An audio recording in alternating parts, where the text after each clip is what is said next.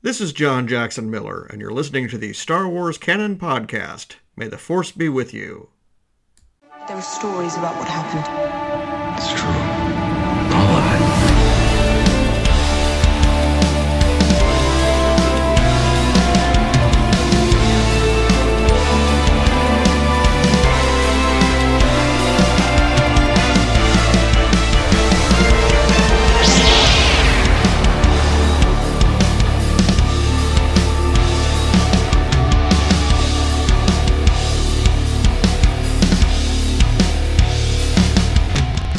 Hey, everybody, welcome to this episode of the Star Wars Canon Podcast. I am your host, Brian Miller, and I'm so glad that you've decided to join me yet again to talk about our favorite thing in the world, Star Wars.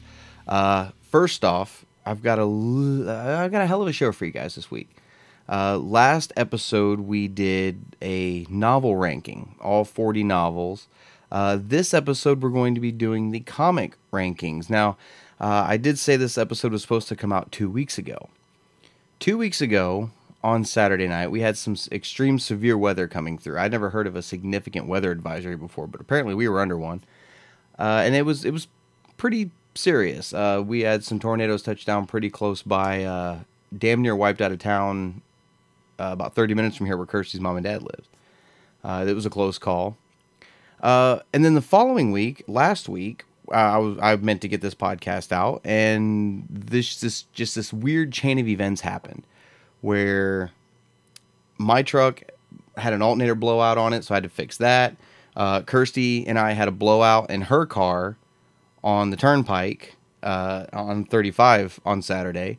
Uh, luckily, everything's fine, everything's good, but it was just it was just one of those bizarre weekends where nothing was matching up right.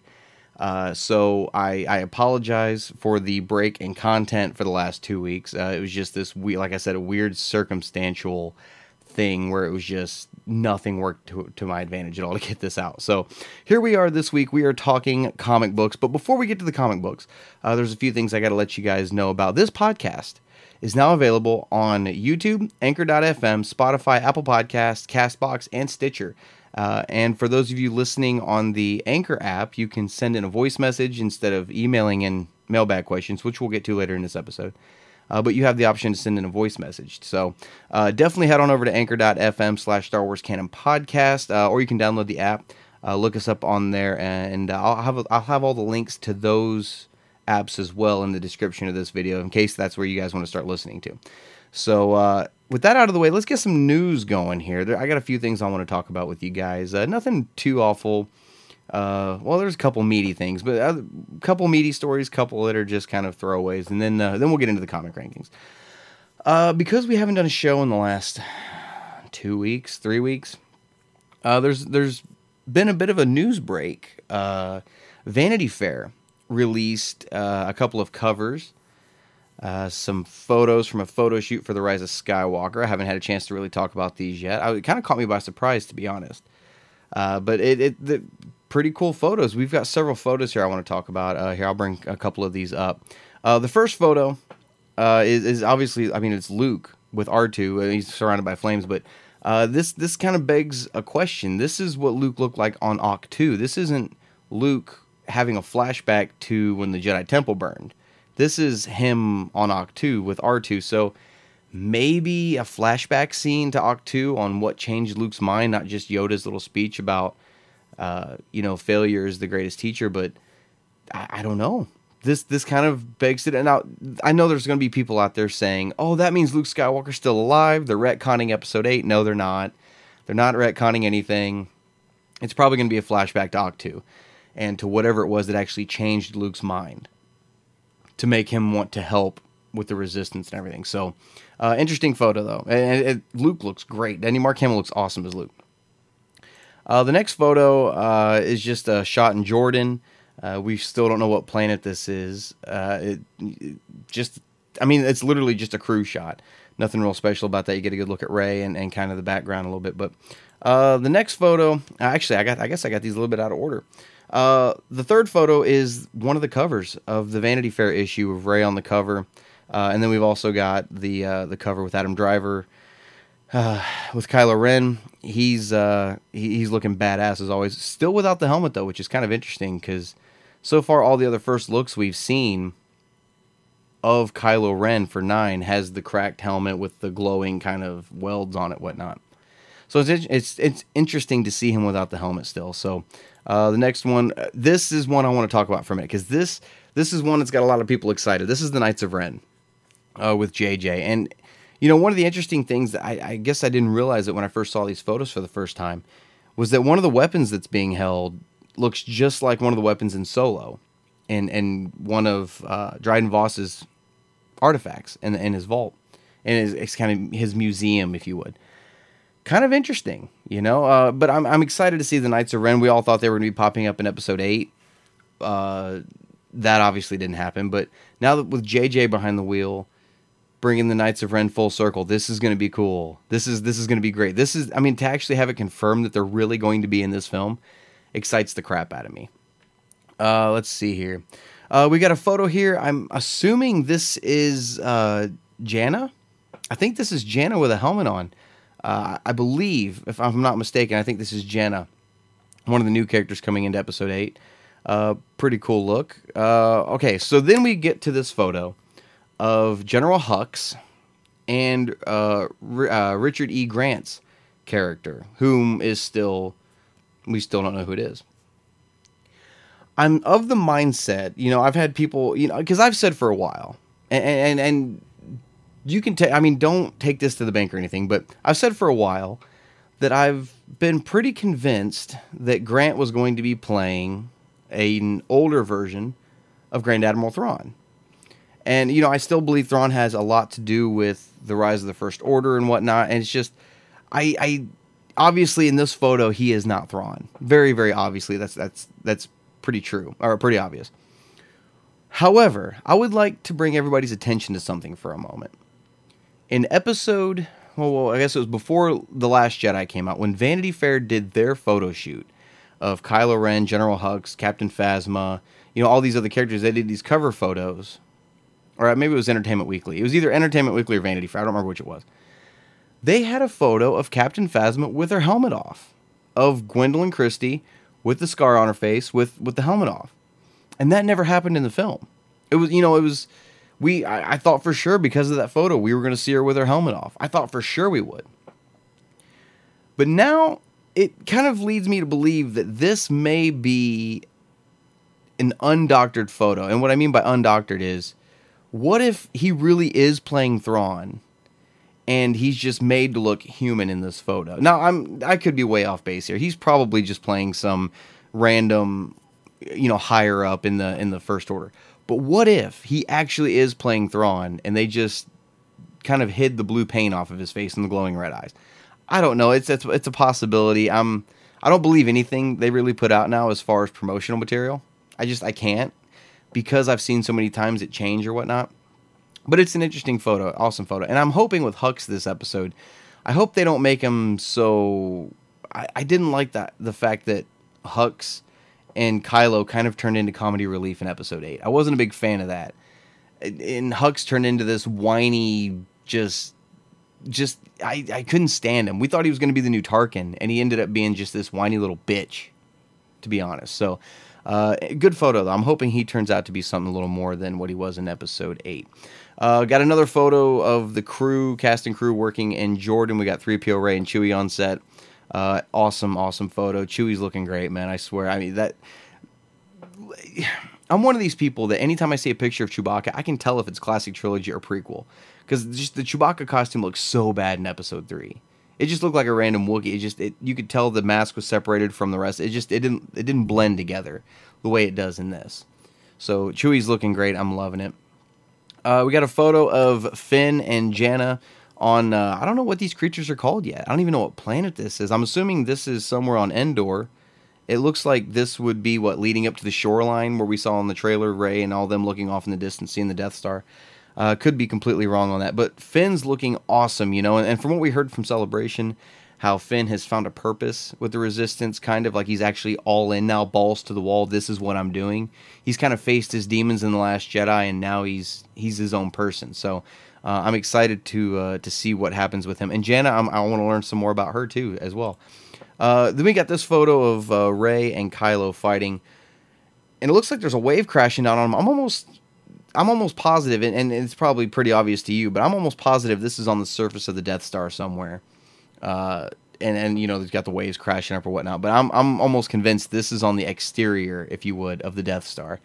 Hoping to God it is. You know how freaking awesome that would be to see. Jesus Christ. Uh, got a shot here of the Millennium Falcon cockpit with uh, Poe, BB-8, Chewie, uh, and Lando, and uh, the the other droid. I can't remember his name right now. Um, God, I can't remember the little wheel droid's uh, name. That's going to be the BB-8. Uh, he's there as well, kind of poking around the corner. I didn't see him the first time I looked at it. Lando looks great. Lando looks absolutely great. This is obviously the outfit is very reminiscent of the younger Lando from the solo film. Uh, but we got Billy Dee back. He's back in the cockpit, man. He looks absolutely great, and he sounds great.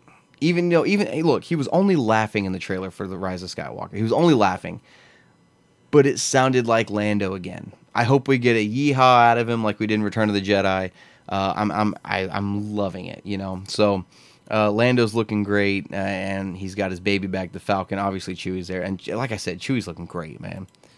Uh, and then I think this is the last photo I got for right now. It's just some random aliens in Jordan, but uh, they look interesting, you know, and and most of them are of the same species, so kind of curious as to what context these are going to be in, you know, and and where we're going to see them and whatnot. But uh, excellent photos, man. It gets me really excited for episode eight, or I'm sorry, episode nine.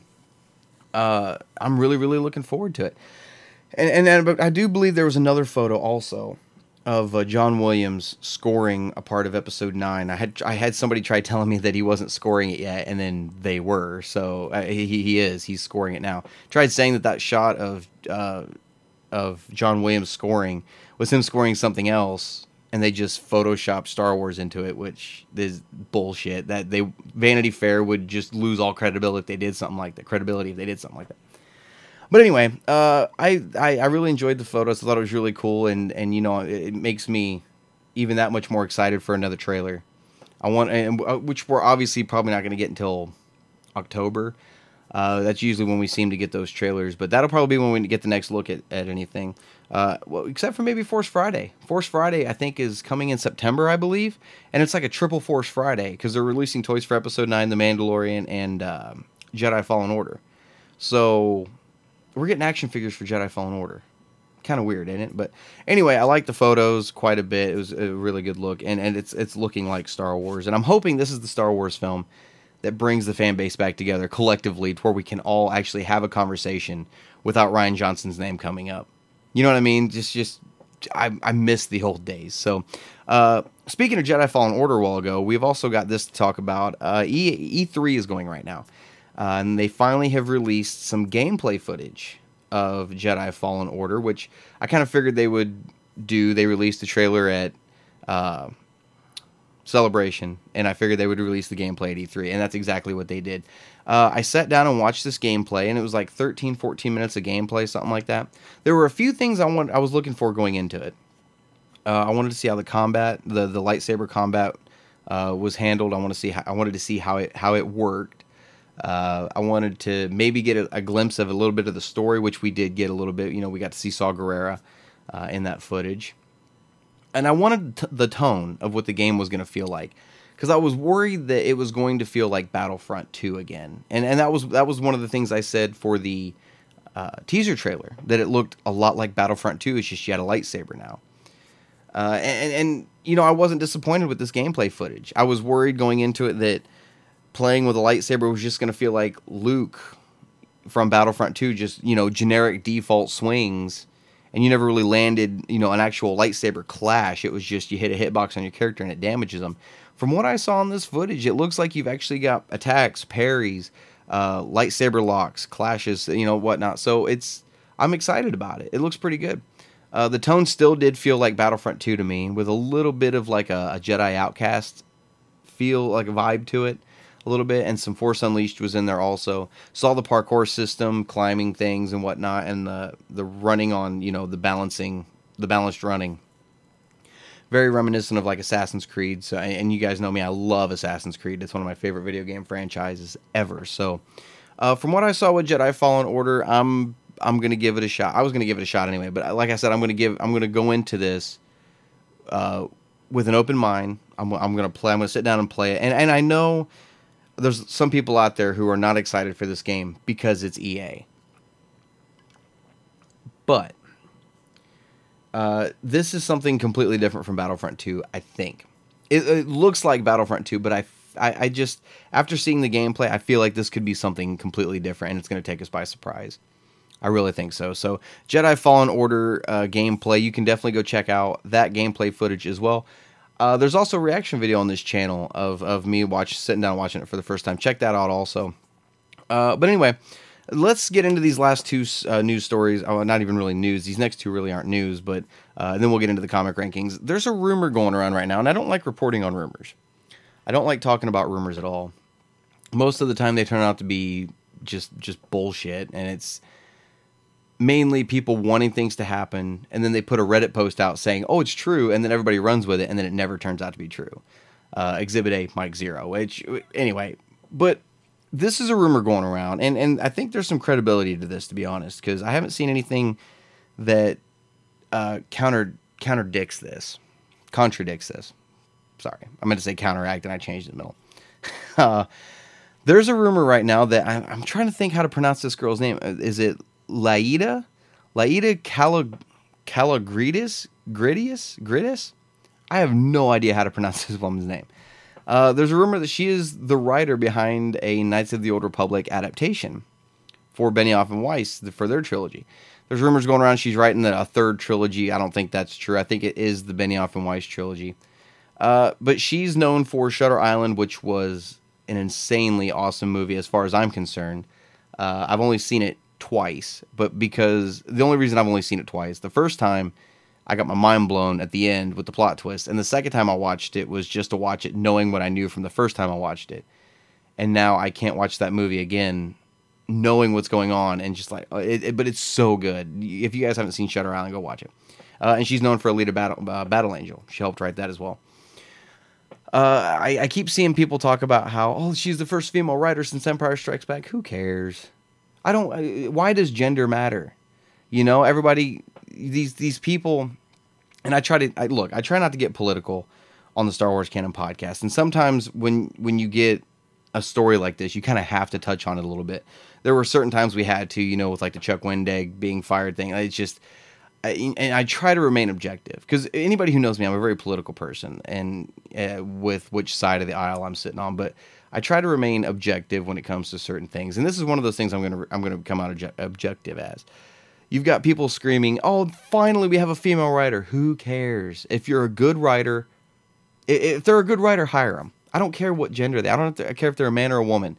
I don't care. As long as they can write a good Star Wars movie, that's all that matters. You know. So I I don't. To be honest, I don't care that she's a female. And if it was the other way around, and it was all female writers, and also we had a, a male writer, I'd say the same thing. I don't care. It, it, it doesn't matter. As long as we get a good script, a good screenplay, that's all that matters.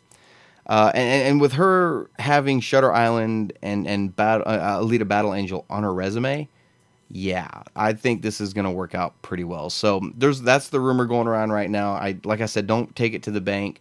Uh, I'm not entirely sure that it's going to end up being true, but it's kind of looking like it's going to be. So uh, and the last thing I wanted to talk about real quick before we get into the comic ranking. Apparently, there's a campaign going around that's starting to pick up a little bit of traction. And I'm kind of surprised. There's a campaign going around. It's called uh, the hashtag Make Solo 2 Happen campaign. This is a apparently a, a campaign that somebody started wanting a sequel to Solo. Now, anybody who's watched knows I wasn't a huge fan of Solo. The more I watch it, the more I'm like, okay, yeah, it's, it's all right. There were a couple things in there that kind of didn't make sense to me, but there were some things in there that I want to see continued. Like spoiler alert, the Darth Maul appearance. I would love to see what was going on with Maul and and the crime syndicates at the time. And uh, I I want to know more about that. but these this particular group of fans has started hashtag make Solo two happen. Which if they come out with a Solo two, I'm cool with it. I'll go watch it.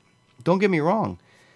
But you have to keep in mind something. When it comes to the films, it takes what three years, three, two, three years to to produce a, a decent film, and you only get so many films that you can really release at a time if, if, if, they've already got two trilogies announced, if you start to shove another film in there, you're gonna you're gonna have the same thing happen with this one as you did with the first Solo, releasing him too close to another Star Wars film.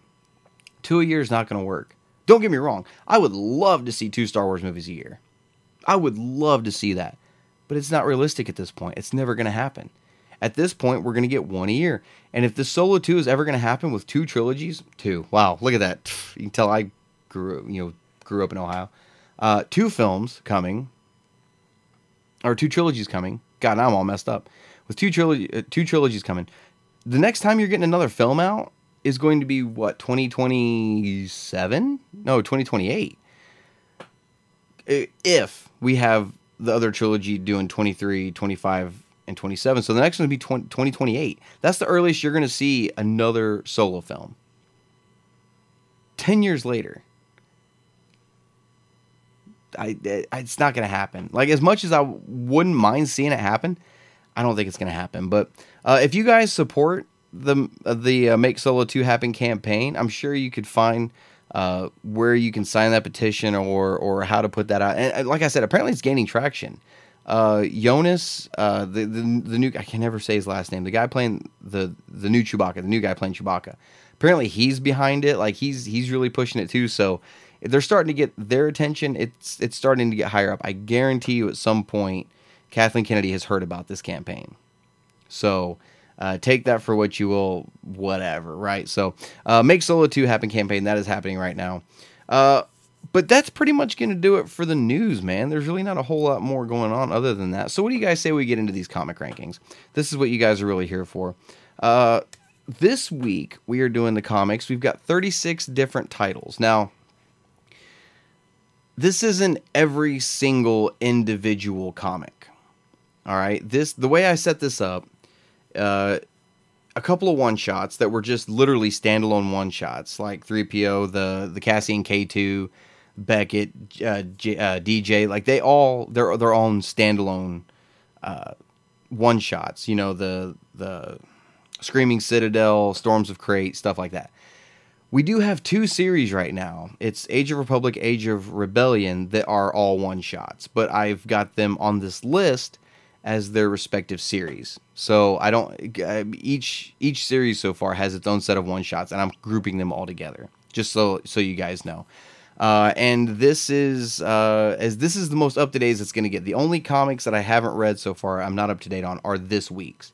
The ones that came out this past Wednesday. I I picked up my pull file last weekend. So I don't I don't know what this this new uh, Age of Rebe- uh, Age of Rebellion Age of Rebellion comic. The I think it's the Luke Skywalker one this week. I haven't got that one on here uh, in that list yet. So uh, other than that, it's completely up to date. Uh, let's kick let's just kick this off, man. Uh, there's any anybody who's listened for a while, even back as far as like early 2016 when this comic first came out anybody who knows the way I feel about this comic already knows it's still at the bottom of the list for me. Uh, number 36 on this list, the very, very bottom of the list for me, is C3PO The Phantom Limb. Uh, it was a one shot comic. Tells the story of what happened with 3PO, how he got his red arm in The Force Awakens. Horrible comic. I'm not gonna lie, this is a bad comic. This this thing is trash. Uh, it's I let me put it to you this way I hate this comic so much. I would rather reread Heir to the Jedi again than to read this one comic issue. Just to put it in perspective for you, it's that bad. It's the artwork was it had this like psychedelic kind of paint swirl look to it. The story was more like uh, Saving Private Ryan with droids, which sounds cool, but it wasn't. Uh, and and the way 3PO loses his arm, it's not a story I think anybody really needed to know. And, and, to be honest, was it something that even needed to happen? Did 3PO really have to have a red arm in Force Awakens? Was it just to identify him differently from that film from the others? Was that all? It was just. I feel like the only reason they did a red arm was so that they could say, "Hey, let's tell the story later, make more money off of it." That's all it was. So the red arm thing was completely unnecessary. 3PO didn't even have his red arm at the very end of Force Awakens anyway. He'd already had his golden one replaced, which makes no sense considering why he has the red arm from this comic. Once you read it, you'll understand, but it it it doesn't make any sense why. It makes sense why he had the red arm, but why he went back to a gold arm away from that one makes no sense. And when, when you read it, you'll understand. But uh, C3PO: The Phantom Limb, not a good comic, man. That one that one was from Marvel. That was one of those that I was actually really looking forward to it. It wasn't that great. Like I mean, uh, and wasn't that great is being polite about it. Uh, the Lego Force Awakens game had a level in it told in Lego form this same story, and they did it better. The Lego game for the Force Awakens. If you're gonna, if you want this story, just go get the Lego game and play it. I promise you, it's worth the sixty bucks to get the game over the six bucks you're gonna spend on this comic. So take that for what you will. Uh, 36 on the list is C3PO the Phantom Limb. Uh, number 35 is Chewbacca, numbers 1 through 5. This is a five issue run that came out quite a while back, uh, a couple few years ago, and uh, it's not good. Uh, this is a comic that this is the next look we got. The first look we got that Chewie had a medal was Smuggler's Run. This was the second time that we actually found saw evidence of him getting a medal and actually saw him with it. Uh, the story follows this little girl. I can't remember her name to be honest. Uh, she's on like this mining colony. She's a slave. Chewie crash lands on this planet, and it's him trying to free this slave colony. I guess you could say. And there's this language barrier between him and the girl, and it's you know they they they form this bond over the course of five issues. But to be completely honest, the story is just awesomely forgettable. That's really all it is. I've read it once. I and when the comics were coming out, I was having them shipped to my house at the time, and I couldn't get through this. Con- like it was just, oh my god! Every issue felt like issue number three. Issue number three. It just seemed like it was never going to end, and it just kept going and going and going and going. And when it was finally over, I put it down and it was like, oh, thank God. I didn't care for it that much. You guys might like it. I don't just don't take my word for it. You guys might like it, but for me personally, pretty low on the list. It's number 35. So Chewbacca, numbers 1 through 5. Uh, number 34 on the list is a comic that just came out, I think, earlier this year and late last year. It was a five issue run. Uh, it's Lando Double or Nothing. This is a comic series that follows young Lando leading up to the events of Solo, a Star Wars story. Uh, it tells a story about him again trying to free slaves on like this mining colony from from the Empire, and it's it, it's it's the same story as what was told in Chewbacca. It's not it's not the same story, but it, it's story beat for story beat. It's the same story. Just from Lando's point of view, L three three seven is there. Uh, he's got the Falcon, and you find out how the Falcon gets impounded at the end of this the comic series. And it, I think it, I think the comic ends a week before the the solo film picks up. So, oh, my dog's going nuts.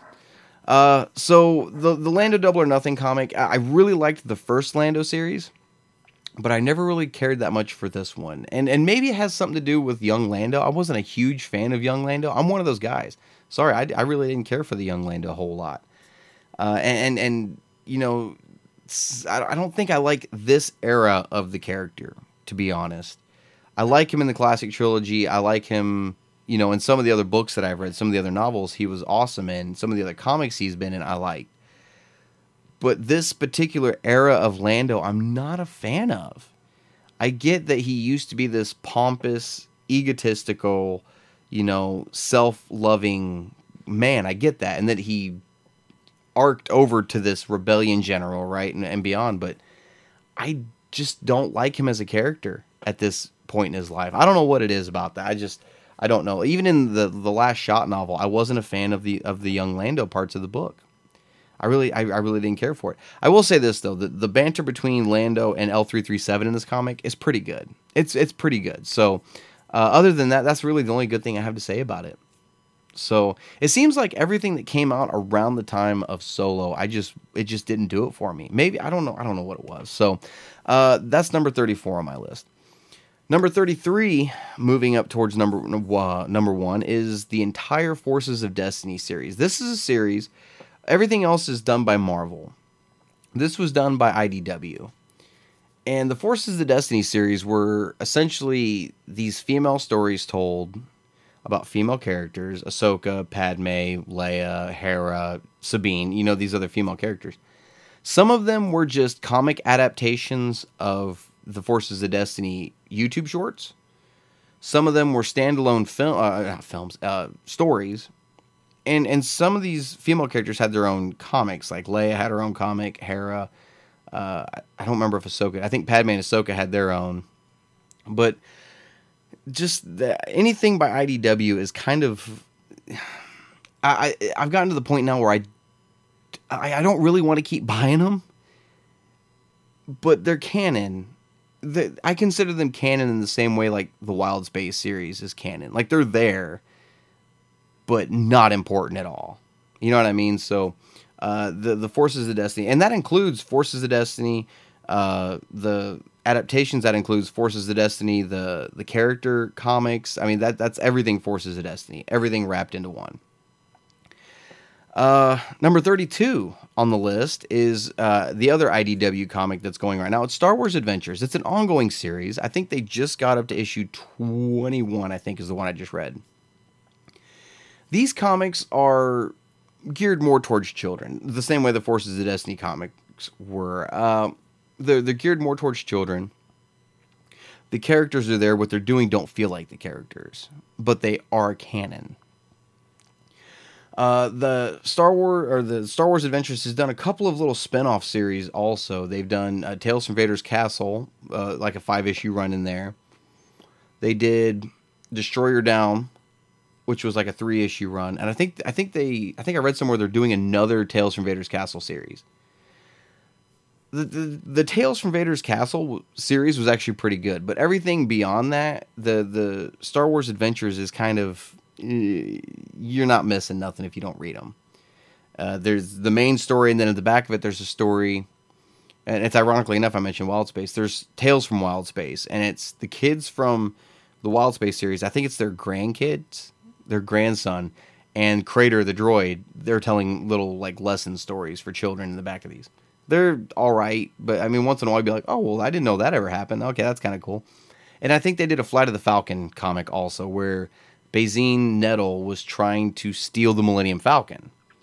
So that's that's all going on with the Star Wars Adventures. They've they've there's several issues and there's a couple of issues of it that were free comic book day issues that are canon. I was lucky enough to get my hands on. Uh, if you guys can get your hands on those, I think they're like a young Han and Chewie story going on right now on the free comic book day comics. So there's there's both of them so far. Last year and this year, free comic book day issues are kind of continuing the same story. So they're almost like annuals, if you would. So you can check those out. They're not too awful bad. Uh, but me personally, I'm going to try to stick with more of the Marvel comics, where more of the meat and potatoes of the story is. Uh, number 31 on the list is a one shot comic, uh, and it is Simply Beckett. This was a, a one shot for Tobias Beckett. The story is told in three parts in this by three different sets of writers and three different artists. So, how, a third of the way through, art style changes and the story writing kind of changes, and same thing two thirds of the way through art style changes again. This was a comic I was kind of looking forward to, and, I, and honestly, I can kind of appreciate it for what it is, what it was meant to be. It came out around the same time as the whole solo thing, obviously with Beckett being the the main story or the main character, but this comic kind of gives a little bit more of a glimpse of how the crew worked before Han and Chewie came along. How him and Val got along and Rio with the group and everything like that. And kind of what they were up to leading up to Solo a Star Wars story when when Han finally crossed paths with him. So uh, it's you're not missing anything if you don't read it, but it's not bad. I mean, if you can pre if you have to have everything, if you have to read everything, then yeah, go ahead and pick this one up. But you're not missing anything by not reading it. Uh, number 30 on the list is Solo, a Star Wars story, numbers 1 through 7. I was kind of surprised this one had 7 issues because all the other film adaptations were 6. This one has 7 uh, issues, and honestly, there's not a whole lot added to this. It's, it's more of an abridged version of uh, the film. The only thing they really added to it that was that wasn't in the film was the comic view, the comic adaptation, I guess you could say, of the deleted scenes of Solo, where he crashes the Tie Fighter when he's still in the Imperial Navy. What gets what gets him sent to Mimban, and how he gets the scar on his chin and stuff like that's in the comic, and kind of the way he was a smartass about it to his superiors and whatnot. That's in this comic, but other than that, there's really nothing more in it that you're not going to know about. If you've seen the deleted scenes of Solo and you've seen Solo, then you know what happens in this comic. You're not missing anything, to be completely honest. So, uh, Solo, a Star Wars story, numbers one through seven, uh, on uh, our, our, our uh, number thirty. Uh, ironically enough, the next number, number twenty nine, is a series that takes place during Solo, a Star Wars story, and it's called Han Solo Imperial Cadet numbers one through five. This is the story of what happened to Han while he was in the Imperial Academy, leading up to, like what I said, with him crashing the TIE fighter and getting sent to Mimban. This is in that three year period where it says three years later. This is what happens in between there and how he gets along with his squad, how he gets along with his superiors, kind of the way he was a hotshot pilot in the Imperial Academy, stuff like that. So, uh, and, and, how he gets everybody in trouble, how he saves all their asses. Like it's it's crazy to see Han. It's crazy to see a story where Han Solo is an Imperial uh, pilot. You know what I mean? So, uh, Han Solo Imperial Cadet numbers one through five. Like I said, that was just a five issue run. Uh, that is number twenty nine on my list. All right, uh, number 28, moving towards the top of the list, is the comic adaptation, issues 1 through 6, of The Force Awakens. The reason this one isn't at the bottom of the list is because this is I mean it, it, it's The Force Awakens. But it it's told in a way where it's it's a seriously abridged version of The Force Awakens. There's nothing new added to it, nothing like that. But it's fun to read. Kind of like what I was saying with the novels, how the Force Awakens novel was so high on my list, how it was just fun to read the way it was written and it's just boom, you just kind of hop through it and just beat, beat, beat, beat, and you just work your way through it. It the comic is kind of the same way, but like I said, you're not missing anything by not reading it. I'm OCD, so I have to have all the issues. That's the only reason I really have all uh, six issues of it, to be completely honest. Uh, but yeah, Force Awakens numbers one through six, and the artwork artwork was kind of weird to be honest. It was more of like a I don't know. It was just it didn't it didn't work for me. Uh, but like I said, it was just kind of fun to read just because it was do do do do do do right through. Number 27 on the list is a one shot called Screaming Citadel. Now this this uh, one shot was the kickoff of a crossover event between Star Wars uh, between the Star Wars comic and the Dr. Aphra comic. This comic was the one shot that kicked off this arc and it was interesting. It brought in Star Wars vampires force sucking vampires. True story. You can't make this up. Uh, it was kind of an interesting story. Like I said, it was a crossover event with Aphra and Star Wars. So I think the next issue was a Star Wars issue, then an Aphra issue, Star Wars, Aphra, and then Star Wars. I think that I think that was the end of that run. But this was kind of the one that kicked it off. Uh, it was kind of this this woman who's running a. She's kind of I, I don't want to say queen of a planet but she's interested in Luke Skywalker. She's trying to drain his force abilities out of him like a vampire. She's feeding on it. So, interesting story, interesting concept. I think it could have been executed a little better, but not entirely bad. So, it was it once you get Han like the whole story from Han's point of view was kind of more interesting than it was Luke and Aphra and, and, and everything else is going on. From like Han and Leia's point of view, it was a lot more interesting. So, uh, Screaming Citadel. And and like I said, if you've got all the Star Wars comics and all the Aphra comics, but you don't have this, this is the kickoff to that story. So definitely go check that out.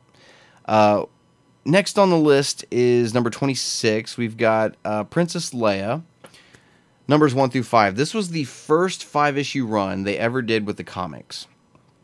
And, uh, you know, actually, I'm sitting here looking and I just realized I forgot to put one of the comics on this list, but we'll talk about it later. Uh, to be honest, we'll, we'll, talk about it when we get to the end of this.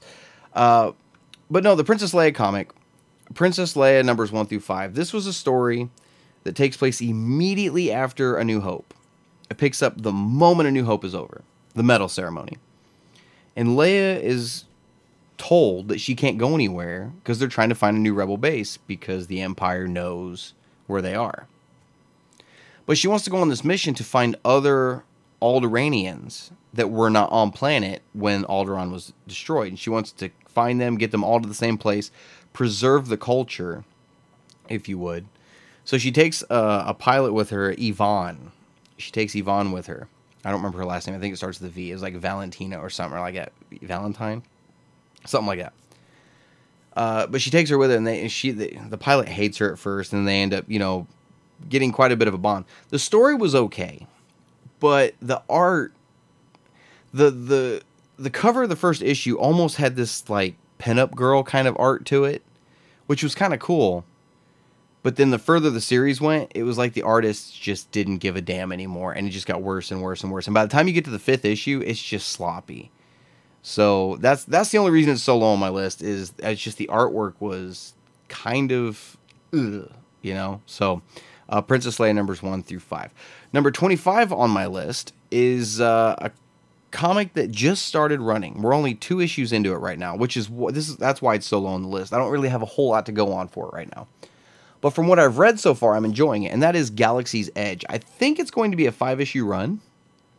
I'm pretty sure it's going to be a five issue run. We're two issues into it right now. The first issue was kind of a, Han story. The second issue was a Greedo story, which is kind of interesting considering most of this comic, this series takes place after episode 8. But it's kind of a flashback. And, and you know, like, uh, I'll give you an example. The, the second issue right now, the Greedo story. He's trying to hunt down this Jedi relic. And when he gets a hold of it, it's the lightsaber of Ki-Adi-Mundi. And you ever want to see Greedo wielding a lightsaber, get this comic. like it actually happens.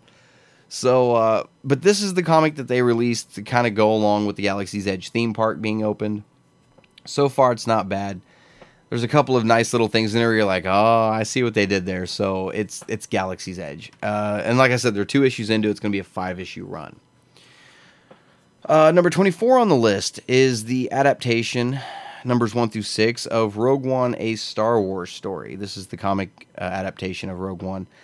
The reason this one is a little higher on the list is this one did add in a couple of other little nuggets, kind of in Bodhi's mind when the Bor Gullet is on him, kind of searching his memory and stuff. We see flashbacks of Bail Organa with Leia in the same room as Saw Gerrera with Jyn. You know, there's there's a couple little things in there, but it's a pretty decent telling of Rogue One, to be honest. And like I said, with a couple of little extra little nuggets kind of sprinkled through it. The death scenes toward the end of the uh, film, I don't think were handled real great in the comic, but I mean, you can only do so much with pen and ink, right? So, uh, but number 24 on my list is Rogue One, a Star Wars story. Number 23 on my list is DJ Most Wanted. This is a one shot following DJ from The Last Jedi. This is essentially the story of how he ended up in the cell he was in in Last Jedi when Rose and Finn run across him for the first time. It's essentially how he got in that cell. And a little bit more of a character study on him, you know, kind of why he is the way he is, who he is, what he does in his spare time, the way he gets the, the way he works, the way he works to get, uh, you know, money for his pocket or, you know, trying to just steal from people, how he hustles people, stuff like that. Kind of interesting. I didn't mind it so much. I I've talked to other people who hated it, but I didn't mind it so much. It was it was all right. It was it could have been better, could have been a lot worse. So, uh, DJ Most Wanted is number 23 on my list. Number 22 on my list is a five issue run that came out, I think, last year. It is Mace Windu, Jedi of the Republic. This is a five issue run following Mace Windu during the Clone Wars, and I think it's right at the beginning of the Clone Wars. I think this is before the Clone Wars series even picks up. This is a five issue run that uh, kind of caught me by surprise, and it's it was all right. Uh, you you know Mace Windu has this group of Jedi that he's taking on a mission one of the Jedi becomes disenfranchised with the Jedi during the mission, attacks Mace Windu and whatnot. So uh, this is kind of a cool one. But if you really like Mace Windu, you're really gonna like this comic. And when I was reading it, it was written in a way where it did feel like Sam Jackson talking. I, I sometimes I could hear Sam Jackson, sometimes I could hear uh, Mace Windu from Clone Wars. Yeah, you, you can kind of hear a mix of the two. The dialogue was dead on, but the story was pretty cool. So uh, definitely check out Mace Windu, Jedi of the Republic. Now, keep in mind also, all of these completed runs, the numbers one through seven, one through five, one you know one through six, whatever. You can get all these in trade paperback, where you can just sit down and read the whole thing. You don't have to have the individual issues. I'd almost prefer to read them that way, to be honest. But you can go get these TPBs and sit down and buzz through the entire story. So I think the Mace Windu one is out, and I think most of the other ones I've talked about so far are out as well. Uh, number 21 on my list is a comic that just started its run. I think it's going to be a five issue run as well, uh, and that is TIE Fighter. TIE Fighter is a series that they're doing a crossover event between this and Alphabet Squadron, the novel that just came out last week.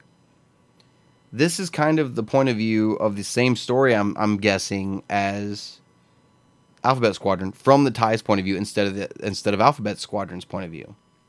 Kind of an interesting concept. There are only two issues into it right now, the same as Galaxy's Edge. That's why it's so low on the list. We're still kind of getting into the meat of it. But so far, I like what I'm seeing. There's uh, a pop up character from the Imperial Cadet, the Han Solo um, uh, Imperial Cadet comic run, also has popped up in this series. He's one of the main characters. So it's kind of cool to see that crossover. And I'm I haven't read Alphabet Squadron yet, so I'm anxious to see how that story is going to tie in with this story. I'll let you guys know. But number 21 on my list, as of now, is TIE Fighter. So, uh, number 20 on my list is a five issue run that came out several years ago uh, from Marvel. It is Obi Wan and Anakin, numbers one through five. This was a five issue run I was really looking forward to. This takes place about halfway between uh, episodes one and two. This takes place after the Obi Wan uh, Age of uh, Republic comic. It takes place after that, but it's like halfway through Anakin's training between one and two. And Anakin at this point is having second thoughts about the Jedi Order. He's considering leaving the Jedi Order. He even turns his lightsaber over to Obi Wan during this whole mission because he just doesn't want anything to do with it anymore. He misses his mother. He wants to go out and free slaves, you know, stuff like that. And Obi Wan is kind of of the mindset of if this is what he wants to do, this is what he wants to do. Now, obviously, we know he doesn't. We've seen episode two, we've seen the rest of the films. We know he doesn't leave the order. That's no spoiler. But to see him come to that conclusion in this comic is kind of cool to kind of go beat for beat through it. We kind of see Palpatine planting seeds of doubt in Anakin's head that he ends up watering and growing into what it is in episode three. And you kind of see that relationship begin to take form. Uh, there's even a part of this comic, a part of this series, I'm sorry, where uh, Palpatine takes Anakin in disguise to the underworld of Coruscant and kind of shows him the way the world actually works and stuff like that. So it's kind of an interesting comic. Uh, but for the main part, Obi Wan and Anakin are on a mission on a on this planet that's kind of in a civil war, uh, and, and these two sides are trying to tear each other apart. And it's almost kind of a steampunkish kind of society, I guess you could say. That's kind of the vibe I got. But uh, Obi Wan and Anakin, awesome series. You guys got to check this one out. It's actually pretty cool. Uh, that is number 20 on the list. Number 19 on the list is the five issue run for Han Solo, which came out a couple years ago. This is an issue, or this is a series, uh, where Leia sends Han on a mission to find a rebel sympathizer. But in order to do it, he has to be disguised in a race you know, a, a, spaceship race, a, a star cruiser race through the galaxy, taking, you know, dodging obstacles, whatnot. But all the stops he has to stop at to get these rebel sympathizers are along the route of the race. So that's the reason he's in this race, trying to do it without anybody seeing him, right? Interesting story. There's even a part in this uh, story where Han is behind the the yoke of his ship for like 12 straight hours, dodging stuff it's it takes 12 hours to get through this certain part of it where he has to stay on top of things and concentrate for 12 hours to get through it or he's dead. So it's it's it's really really interesting to kind of see them build on Han Solo. And to be honest, this comic I feel like built more on Han's character than Solo a Star Wars story did. I'll take that for what you will. But Han Solo numbers 1 through 5 uh, are that's number 19 on my list. Number 18 on my list is the comic adaptation for The Last Jedi. Episode 8, The Last Jedi. It's six issues long. The reason this isn't so high on my list is it does add in those scenes that I was talking about with the novel ranking, why Last Jedi was so high on my list for those. It adds those deleted scenes in there, it adds that third lesson in there. There's a lot of things in this comic. It really goes inside Luke's head quite a bit. What he was thinking quite a bit. Excuse me, I'm sorry. But it, it really touches on things that you can't see in the film. You can't hear what Luke's thoughts are in the film. All you can see is what he portrays through facial expressions, through body language. In comics, you can really you can read what they're saying in their head. And with this comic and with the novel, they both go hand in hand. They both do it very very well. So the Last Jedi comic adaptation numbers 1 through 6. Now, if you don't read it, you're not really missing anything if you've seen the deleted scenes of Last Jedi. But if you want to know what was actually going on in Luke's head, get this comic. It's actually pretty cool. Even if you hated Last Jedi, check out the comic. Number 17 on the list is a one shot that came out a couple years ago. It was right around the time of Rogue One. And it is Cassian and K2, uh, K2SO. This is the one shot essentially telling the story of how Cassian and K2 met. You know, you you hear K2 tell Jyn her you know his origins in Rogue One, how he's a reprogrammed Imperial security droid, all this stuff and you keep thinking there's a bit of a story to that. There really isn't, but it's it's uh, it's a decent one shot. Kind of builds on the Cassian story a little bit. They could have done a little more with Cassian and K2 meeting for the first time when it gets to that part of the story. They could have done a little more with that, which we may see more of in the Cassian series. Hopefully, we'll see this comic translated to screen with with the series. But it's a neat little comic to read, especially if you really liked Rogue One. If you liked Rogue One, you're going to like this comic. So Cassian and K2SO, that is number 17 on the list. Number 16 on the list is one I mentioned earlier. It's a one shot, Storms of Crait. Uh, this is a one shot that came out with a story arc uh, right around the time of The Last Jedi. This was kind of the introduction of the, the planet Crait that we saw in Last Jedi. Uh, at this point, Leia already knows about the planet, which we know that from Leia, Princess of Alderaan but she's trying to build a rebel base on this planet after the events of episode 4 and before episode 5 uh, they get to the base and they you know things go awry is all i'm going to say. There's a reason they didn't stay on Crait but uh, it's kind of a neat little one shot. And it really didn't kick off a story arc at all. It was just kind of its one little self-contained story uh, it's kind of difficult to place it on the timeline, to be completely honest. But I I think I've got it pinpointed about halfway through the Star Wars series so far. I think it's about where I've got it. So, uh, the Storms of Crait one shot. Uh, you, I mean, hell, they even pull out the uh, the same ski speeders that you saw in Episode Eight. They they pull those out too, and when they realize they can't use the planet, you know, they put everything back and they leave. So, uh, that's number sixteen on the list. Number fifteen on the list is an interesting comic because this hasn't happened since, and I'm kind of hoping that it happens more. This is the comic adaptation of the novel Thrawn, numbers one through six.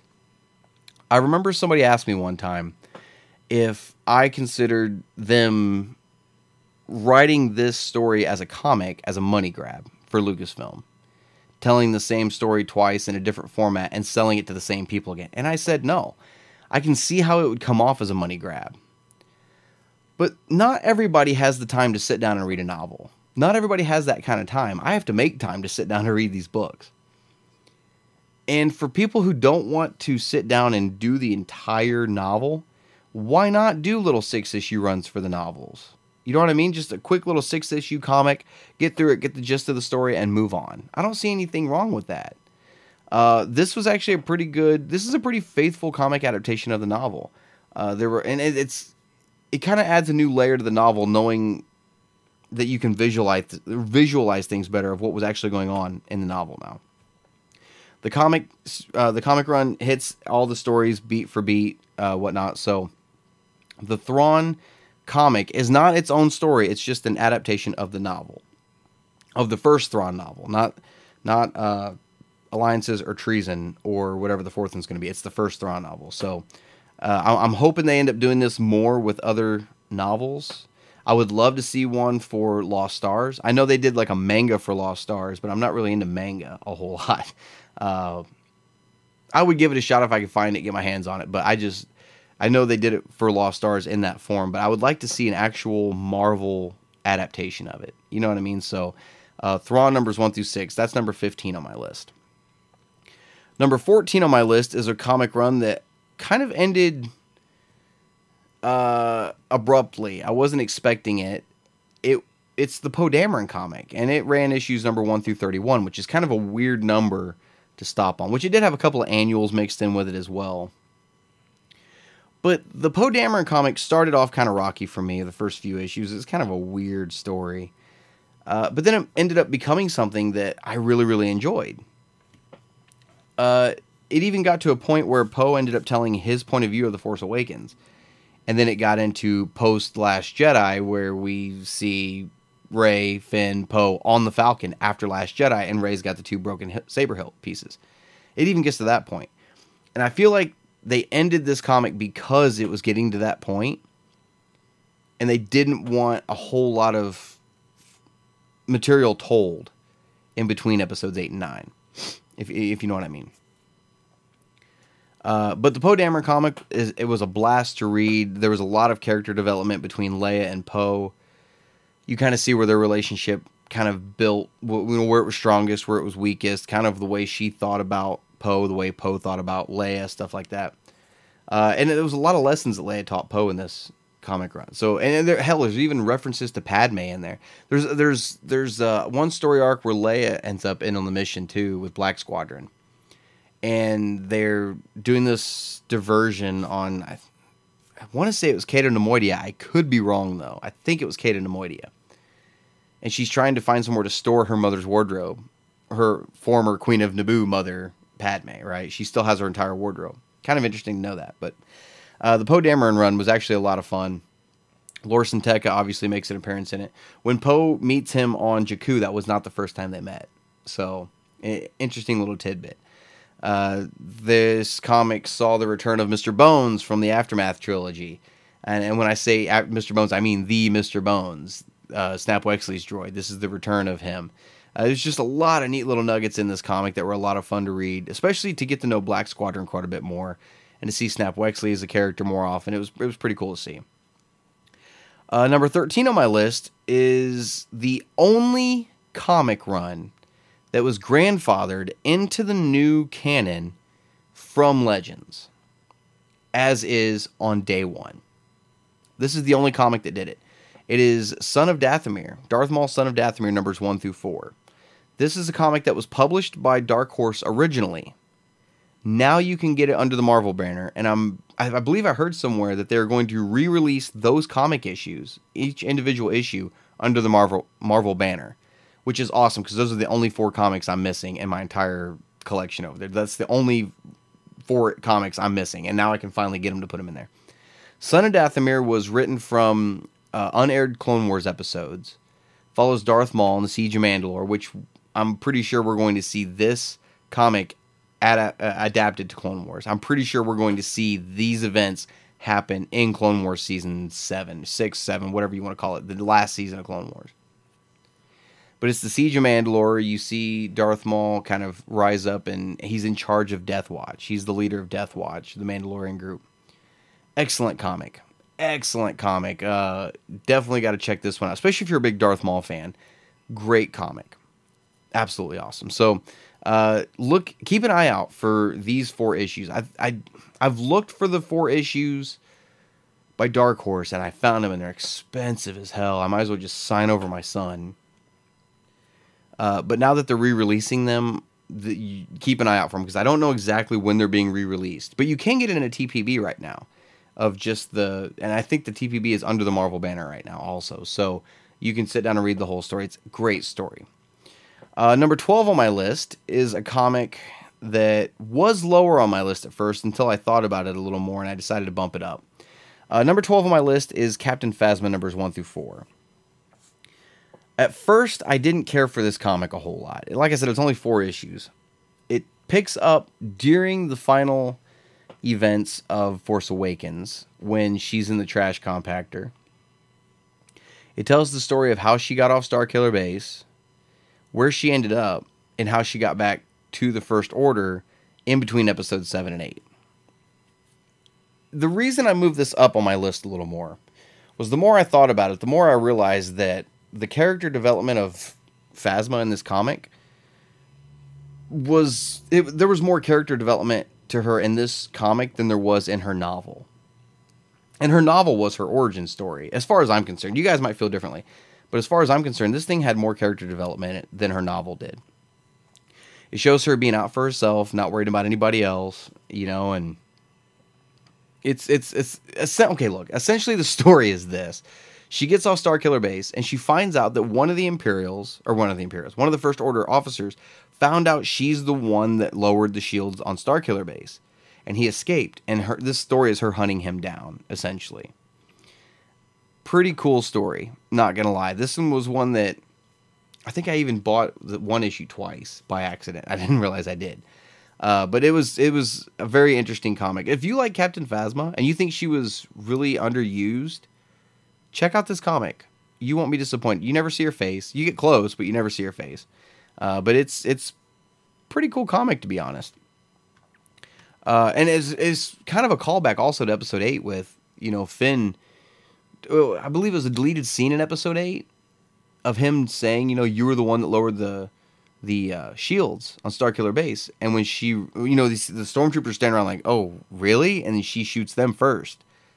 No witnesses, right? She's a no witness kind of woman. So uh, definitely check out Captain Phasma. It's actually pretty high on my list.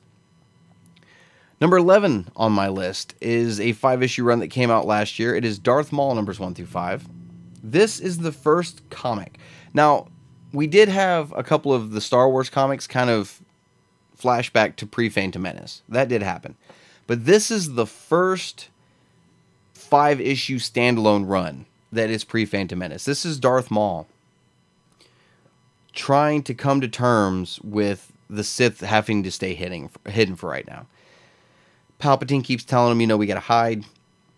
Maul has got so much rage and anger built up in him at this point at the Jedi that he has to go hunt a Jedi Padawan, and he does hunt down a Jedi Padawan, trying to, and he's trying to do it without his master knowing about it. So it's actually a really cool uh, comic run. This comic run saw the return of Cad Bane as a character, which you guys know I love Cad Bane. To see him pop up in this pre Clone Wars, pretty cool. Uh, so, but like I said, Darth Maul numbers one through five. This is not the Son of Dathomir run. Make sure if you're if you're looking for Darth Maul number one through five, make sure you don't accidentally get uh, Son of Dathomir and, and mistaken the two because this is a completely separate story.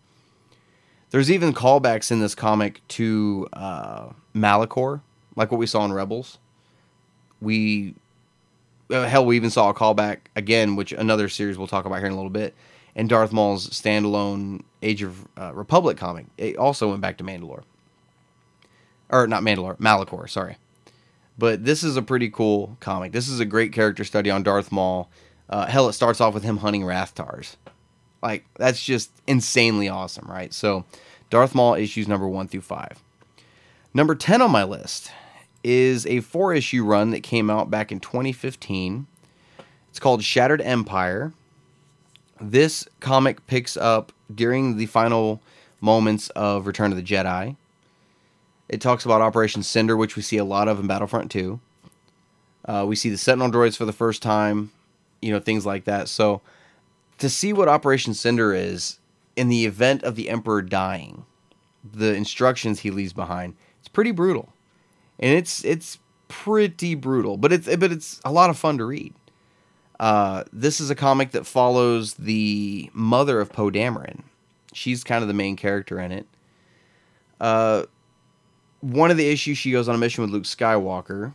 They get these two force sensitive trees that the Imperials have stolen from the Jedi Academy or the Jedi Temple on Coruscant. And Luke runs off with one of them and he gives one to her.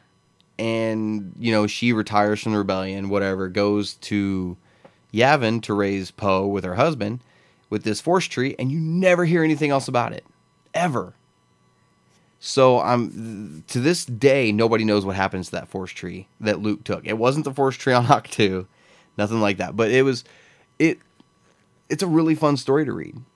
You know, so definitely check out Shattered Empire. It's it's kind of your first comic look at post Return of the Jedi. This came out around the same time as Aftermath, and the two kind of go hand in hand. So definitely go check out Shattered Empire. Number nine on my list is one that is kind of low on other people's lists, but it's high on mine.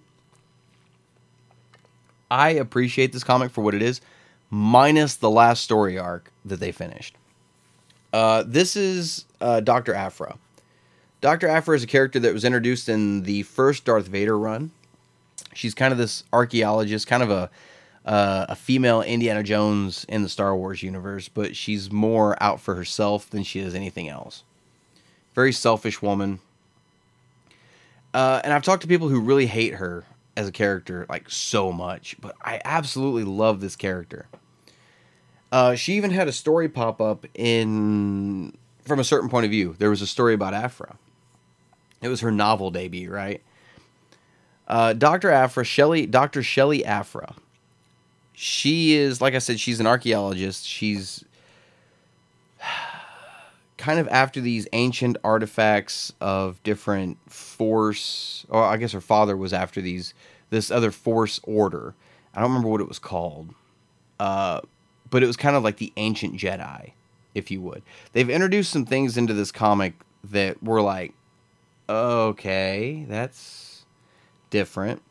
Kind of like ancient Jedi having their consciousness transferred to a crystal and then possessing other people like a ghost. Kind of weird. But I feel like this comic was originally meant as a conduit to kind of introduce Old Republic stuff.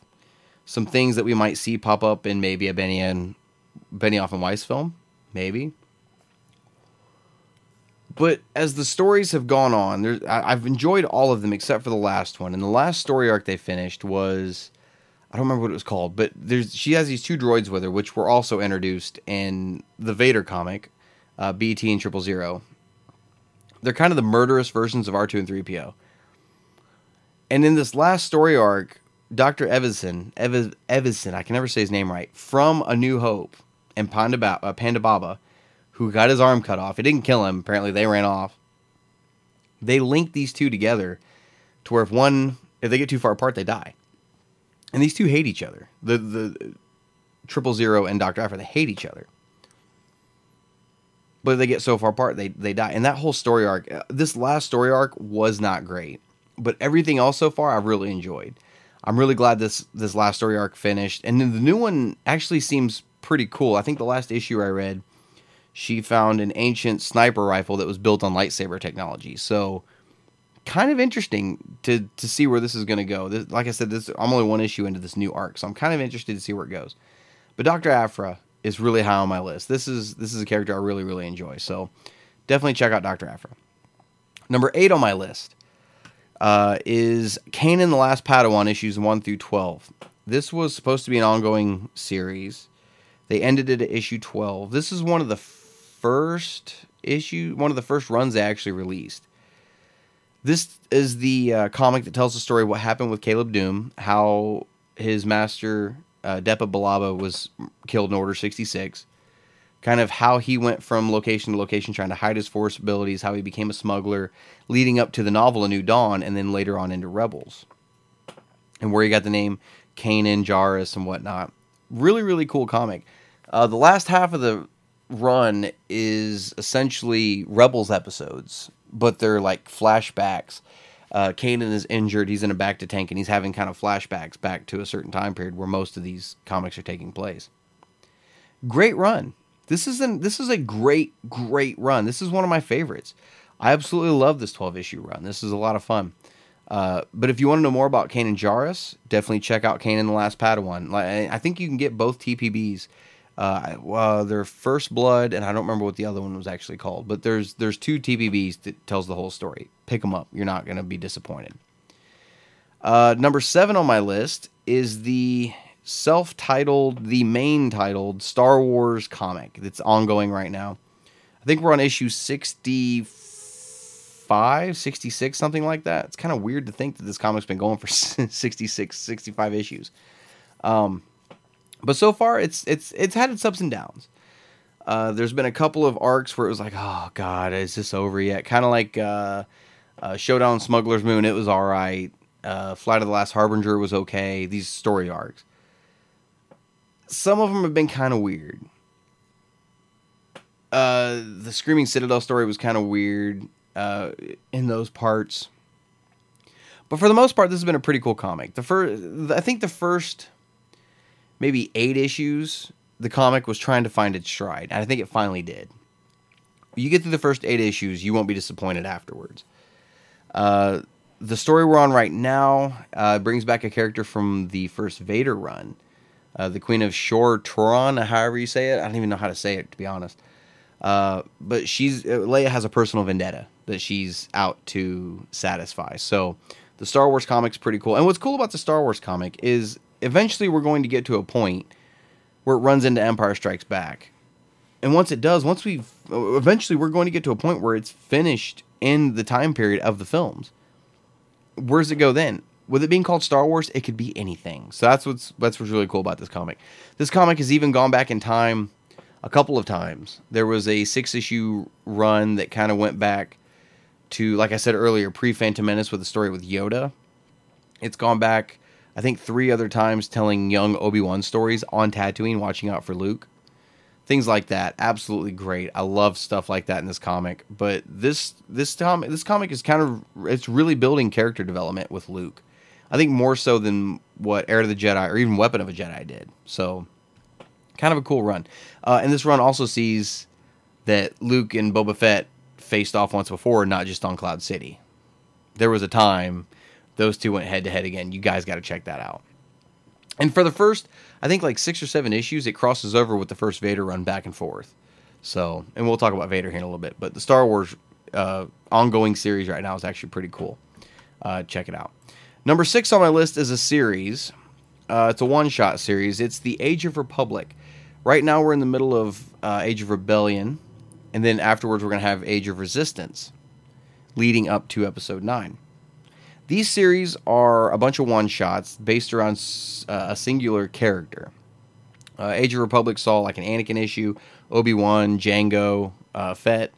Uh, there was a Count Dooku issue. There was a Qui Gon issue. There, there's a, there's a, there's a Padme issue. There's several issues.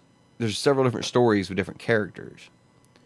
Uh, and and the Age of Republic is so far I, I I didn't like it as much as I have Age of Rebellion. It's a little lower on the list.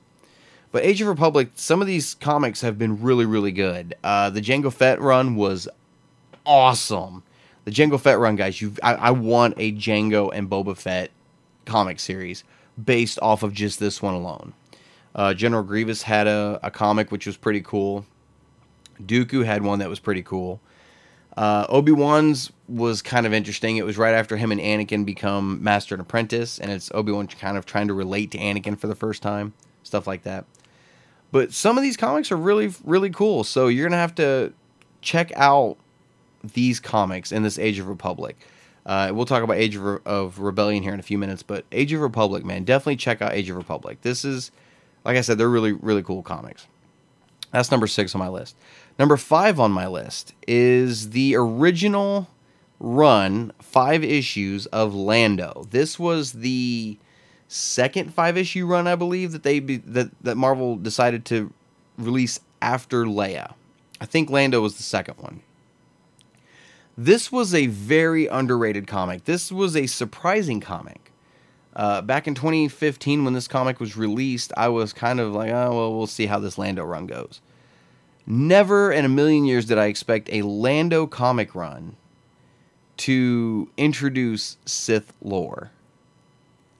I know. I too was shocked. Uh, this is a five issue run. This is so high on my list. And it's weird considering how low the other Lando run is on my list. This comic takes place uh, somewhere between episodes four and five. Lando's not in charge of Cloud City yet. He's got Lobot with him. Uh, and they get hired for this mission to go steal a space yacht, this this yacht, this cruiser. But they don't know. Nobody tells them that it's the Emperor's personal yacht. And once they get on board, they find all the this whole room full of Sith artifacts and relics and lightsabers and holocrons, and it's so cool. And it ends up, you know, two of the people that are with them on this crew end up being corrupted by the dark side and trying to use these lightsabers against Lando and Lobot. It's insanely great comic, and you find out why Lobot doesn't say anything in this comic. you find out what happens as to why he never speaks in Empire Strikes Back. Great comic, guys. You got to check out Lando's number. Uh, Lando numbers one through five. Uh, this was a comic that a lot of people. I've talked to a lot of people who keep up on comics. Like I never read Lando. I never really got into it. I'm like, holy crap! You never even gave it a shot. And I'm like, no. I'm like, you got to give this comic a shot. Lando is so high on my list, it's insane. So uh, Lando numbers one through five, absolutely great. You guys won't be disappointed reading that comic. You're gonna laugh. Your, your jaw's gonna drop. You're gonna you're gonna cry. I mean, it's insanely great comic. Uh, number four on my list is another series. It's Age of Rebellion. We've had comics so far for like Leia, Han, Grand Moff Tarkin's comic was awesome. Uh, Boba Fett, Jabba the Hutt, Lando got another comic, which actually I just read today. But I want to talk about this Grand Moff Tarkin comic for a minute because, like I said, with Age of Republic, the one comic that really stood out to me was Jango Fett. This one, so far, the one that's really stood out to me was Grand Moff Tarkin. This comic takes place during A New Hope, uh, and it kind of shows what what Tarkin was doing behind the scenes while Leia was in her cell, while they were trying to get Leia off the Death Star, what was going on behind the scenes, and kind of while the Death Star was approaching Yavin. And it shows just how cold and brutal Grand Moff Tarkin actually is. It's insane. He kills hundreds of people just because of one little tiny thing. And when you see what it is, holy crap. I don't want to ruin it for you. I, I don't want to ruin it for you. But holy crap, it's an insanely great comic. The Age of Rebellion series so far I've liked uh, quite a bit more than I did the Age of Republic, mainly because I grew up during the Galactic Civil War movies rather than the Clone Wars movies. So it, it kind of holds a more more of a place in my heart. The Jabba comic was really good. The Boba Fett comic was all right, which is weird because you would think the Boba Fett one would be great. Leia was okay. Lando was all right. Han was okay. Uh, and I haven't read the Luke one yet. I, I still need to read Luke. And I think they're still doing a Vader. I think there's going to be a Vader one also. So there, those are the ones I'm really looking forward to. But Age of Rebellion is number four on my list. Guys, we're almost there. We got three left. And I know there's certain titles you guys haven't heard yet. And it's weird because the last well, I should say that the top three books on my novel list were all Claudia Gray novels. It's funny because my top three comics on this are Vader comics. So now all we need is Claudia Gray writing Darth Vader. But number three on my list, uh, real quick, before I get into this though, before I get into these top three, I'm going to slip in the one I forgot about earlier the standalone, which was kind of the kickoff of a crossover event between Star Wars and Darth Vader, and it was Vader Down. I didn't have that one on this list. I actually forgot to put it on this ranking. Uh, I'm going to slip it in between Age of Rebellion and my number three. So, uh, Vader Down was a crossover event between Star Wars and Darth Vader, which essentially saw the rebellion trying to assassinate Vader. He's crash landed on this planet. This comic has one of my favorite Vader lines ever written, ever, in it. At one point, he's surrounded by these rebel soldiers, and I'm sure you guys have already heard about this line before. But the rebels yell at him, Surrender, Vader, you're surrounded, there's no escape. And Vader activates his lightsaber and says, I'm not surrounded by anything but fear and dead men. And just goes to town. Like, it is my absolute favorite Vader line ever, bar none. Holy shit. So, Vader down, and like I said, it was a crossover. So, you had the Vader down one shot, and then I think the next one was a Star Wars comic, then a Vader, then a Star Wars, then a Vader, then a Star Wars. And they, they kind of went in that order. So, definitely check that one out. If you've got the Star Wars and, and Vader runs, but you don't have this comic, you've got the story except for the kickoff.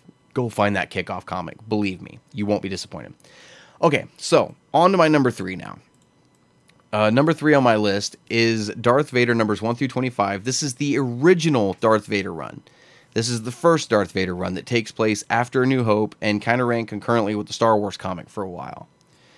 Uh, in this comic, we saw, you know, Vader dealing with the fact that the rebels you know, he finds out that the name of the rebel pilot who blew up the Death Star was Skywalker.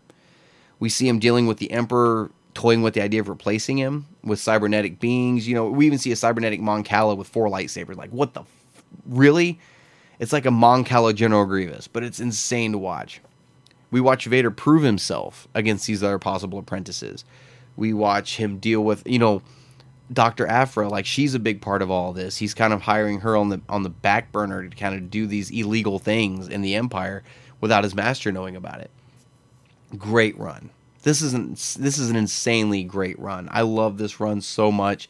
This one was actually the when they first announced the Star Wars comics, when they first released them, they released Star Wars and Darth Vader as two ongoing series. That's what those that was those were the two titles, and they ended up stopping Darth Vader issue number twenty five, uh, which is funny because uh, I'm still trying to figure out how there ha- we haven't had a Vader run get past number twenty five yet, but Aphra is as far as she is. I, I can't figure it out, but anyway, Darth Vader numbers one through twenty five, great comic run.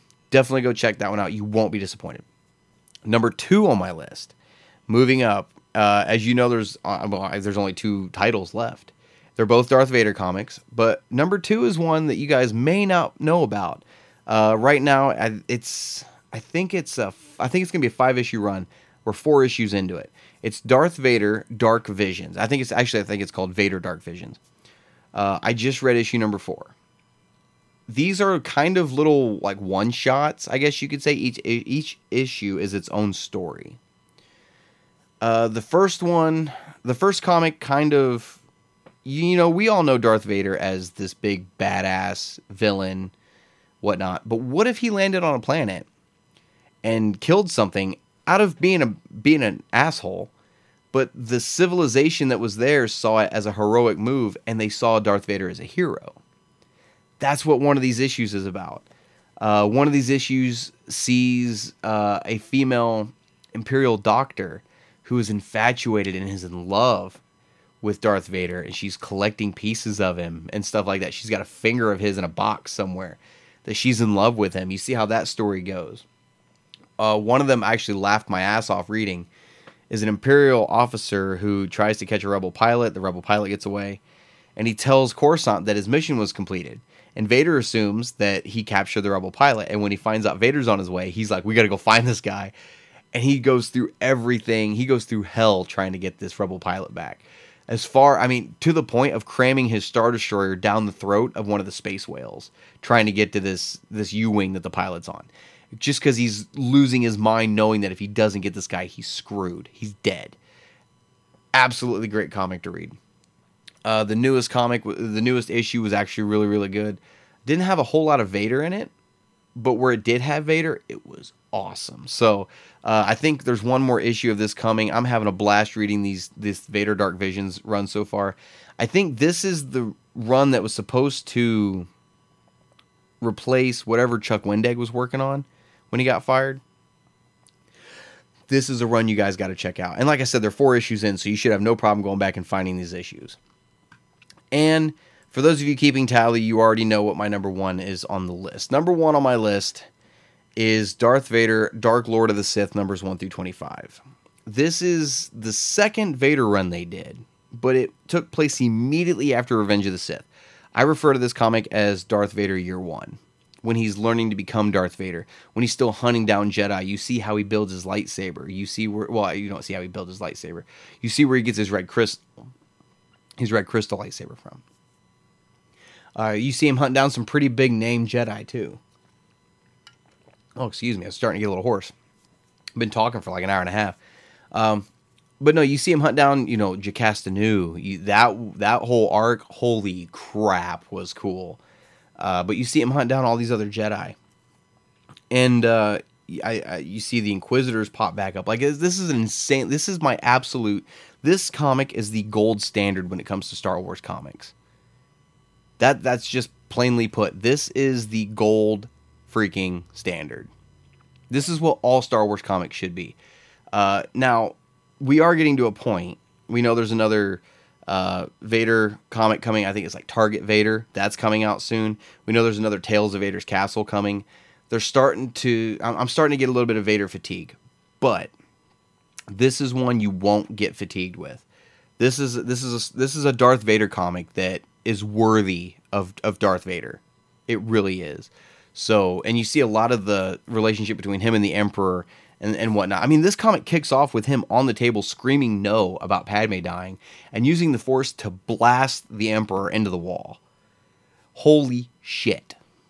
It's that good. So definitely check out this comic. You won't be disappointed. He gets he gets messed up too. Trying to learn how to deal with the new suit and the cybernetic arms and legs. He you know, it takes a little bit of a he stumbles a little bit at first in the run. So definitely definitely check this one out. That is my absolute number one comic, bar none. You, I, I'm telling you, I know everything is subjective. Different people like different things. You won't be disappointed with this comic. This is one I will tell you, balls to bone, go get it. So uh, that does it for my ranking list, guys. Uh, I, that didn't actually take as long as I thought it would, but uh, that's that's the comic rankings at this point, numbers 36 through number one. So uh, I would love to hear what you guys' rankings are. Let me know in the comments below. Let me know if you guys agree with me. Let me know if you disagree. Tell me why you disagree with me if you do. Uh, I'd love to hear you guys' thoughts on this. Like I said, everything is subjective. So, I mean, I may have hated the the C3PO comic and the Chewbacca run. If you guys loved them, tell me why you loved them. I want to hear you guys' thoughts on that. So, uh, there you go. Those are my comic rankings. And before we finish this episode, I figured uh, we would do a couple mailbag questions. I had several. I had several actually. I, this is because I haven't done an episode in two weeks. I haven't really looked at the mailbag questions at all. But I had more mailbag questions in the email this week than ever before. And these are the two I went through and picked out real quick. I figured I'd just do a couple since it was, you know, it was going to take an hour and a half to get through the comics. So let's let's get to, to some of these mailbag questions. Uh, before I do though, how do you get a question on the on the uh, Star Wars Canon podcast? You email it to me at Star Wars Canon Library at gmail.com. Like I said, I'll go through and pick a few out and and we'll go through them a little bit. Uh, so here we go. Question number one this week comes from Noah Potter. And Noah says, Brian, my friend, love your podcast and channel.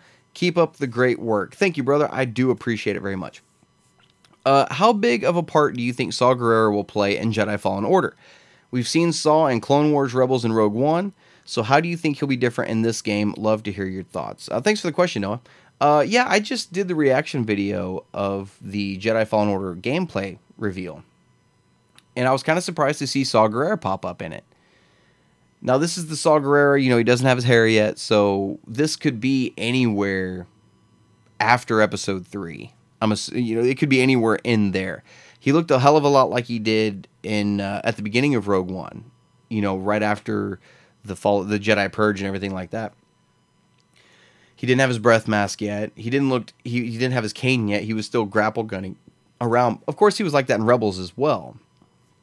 But I, he didn't have Jyn with him you know. So and maybe he did, and she's just later somewhere else in the game. I don't know, but it was kind of cool seeing Saw Gerrera pop up. Now this Saw Gerrera did feel an awful lot.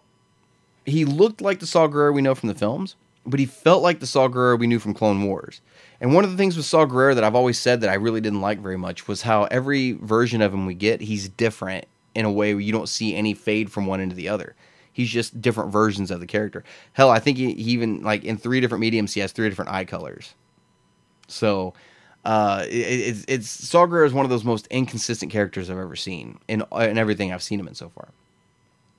However, I am excited to see him in this game, especially the way he was talking to I can't remember the Jedi's name in the in the game yet. I, I still don't have it memorized. Uh, but the way he's the, even the way he's talking to him about you go in there with your lightsaber and you take everybody out, you know, and and it's you can tell he's got that extremist part kind of back there motivating everything he's doing. You know what I mean?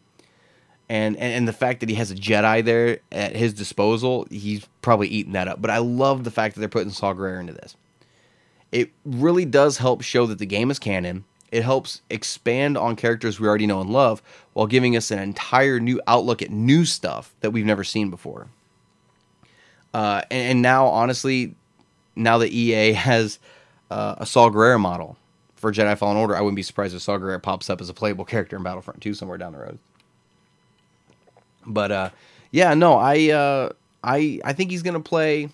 I don't know if he's gonna play a huge part in the game. Maybe a mission or two as a pop up thing, kind of like Luke in Battlefront 2, how he just kind of popped in for a mission and then he was gone. That might be what it is. I could be wrong. He could be in the whole game for all I know. But uh, I don't think he's gonna play a, a huge, huge part in the game. But it was kind of cool to know that Forest Whitaker has come back to voice him. I, that was definitely Forest Whitaker voicing him. Um, but I, the way I think he's going to be different in the game, I think he's, I think this is finally going to be the first time we see kind of a blend of different versions of him across spectrums. Because you're right, we've seen him in Clone Wars. We were introduced to him in Clone Wars. Saw him in Rebels and Rogue One. He made an appearance uh, well, he was a main character in the Rebel Rising comic with uh, Jyn Erso. He was a main character in that. We saw him pop up at the end of the solo con- uh, novel uh, almost a comic, at the end of the solo novel and the in the epilogue. And that's about it. That's pretty much all we've seen of Saw Gerrera. You know, so to see him in this now, um, it's going to be interesting to see how he, like I said, how it fades from one version of him to the other. So uh, I, am excited for it. I, obviously, you're excited to see Saw Gerrera again. Uh, I I want to see I want to see how this is going to go. So uh, thanks for the question, Noah. And the second question this week comes from Travis uh, Bush. And Travis says, Hey, Brian, congrats on the future youngling. My wife and I both follow your content and are very happy for you and Kirsty. Thank you very much, guys. I do we, we do appreciate that. And which, by the way, we did find out that uh, we got a little boy on the way. So, uh, yeah, we're we're very very excited. Thank you very much, man. I appreciate it. Uh, my question is about Palpatine in Episode Nine. How could he possibly still be alive? Is there anything in canon that could be applied uh, applied to this? And are there any instances of something like this happening before? Look forward to hearing your thoughts on this matter. May the force be with you.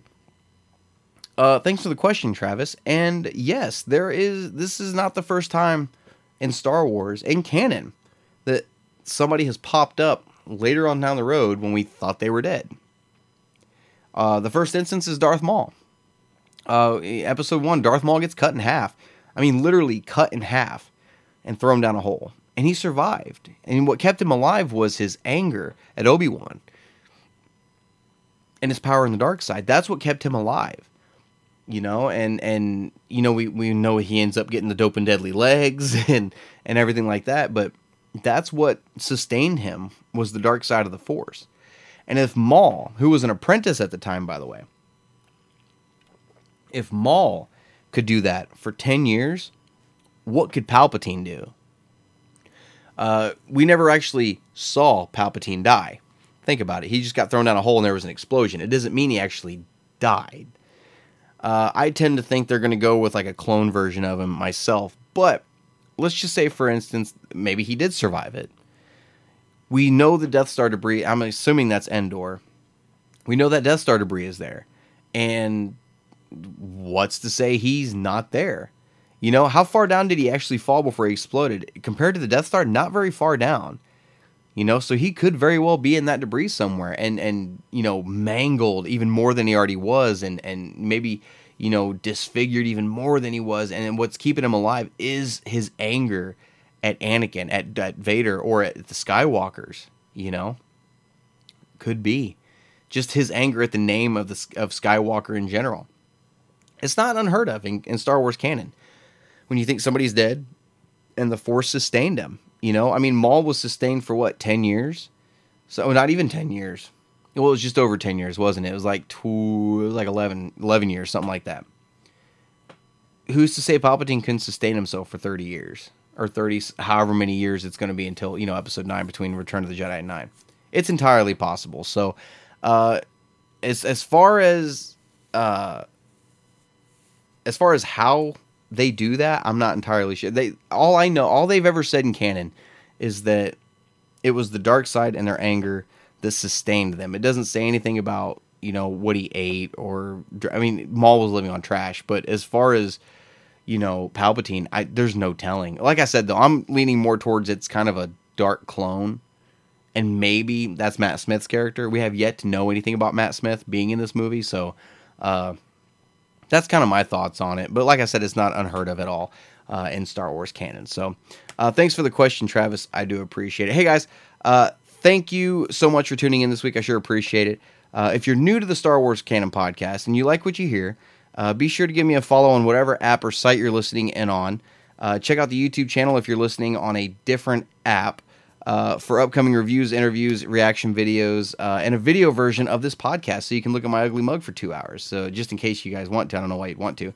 Uh, as well as the Facebook page to stay up on, to date on what's going on with the Star Wars Canon podcast. I've got a big announcement I want to make. And the last couple episodes I did, I told you I had a big announcement coming in the next couple weeks, and this is going to be it. This is kind of a two part of a two part announcement. the first part of the announcement is that this is the last episode of season one of the Star Wars Canon podcast. Uh, for those of you that don't know, I work at a grain elevator in Kansas, so my harvest season is coming up, and I'm not going to have any time at all to spit out a podcast. Uh, it's 15 hour days every day without a day off until harvest is complete. And, and the longest one I ever did was like 30 some odd days. So I'm I'm gonna have to take a break for the uh, for the summer for the Star Wars Canon podcast. Uh, but I will be back uh, at the end of August for uh, with with another episode of the Star Wars Canon podcast. Uh, and it's going to be season two. Now, the other part of this announcement, the big part of this announcement that I'm really, really excited about telling you guys about, uh, is I've been working on a project for a while. I didn't want to put it out too early. Uh, I didn't want somebody nabbing my idea. Uh, but I have been hard at work on producing a Star Wars canon podcast app for your phone. Uh, this app, I, have got it about halfway finished right now. This app's going to have uh, a timeline of every piece of canon material on it, cover art of all the comics and novels. It's going to have uh, a link to a direct link to this podcast. It'll have a direct link to the YouTube channel. It'll have all these so it'll have all the social media links on it for the Star Wars Canon podcast. Uh, and I'm considering. Let me know if you guys would like this. I'm considering a page on it uh, where you can purchase Canon, or you know where, wherever you can find it. So uh, that's the big announcement I've had coming. I've been hard at work on it, designing it and, and getting it put together, uh, and that is coming concurrently with the release of season two of the Star Wars Canon podcast uh, at the end of August, beginning of September.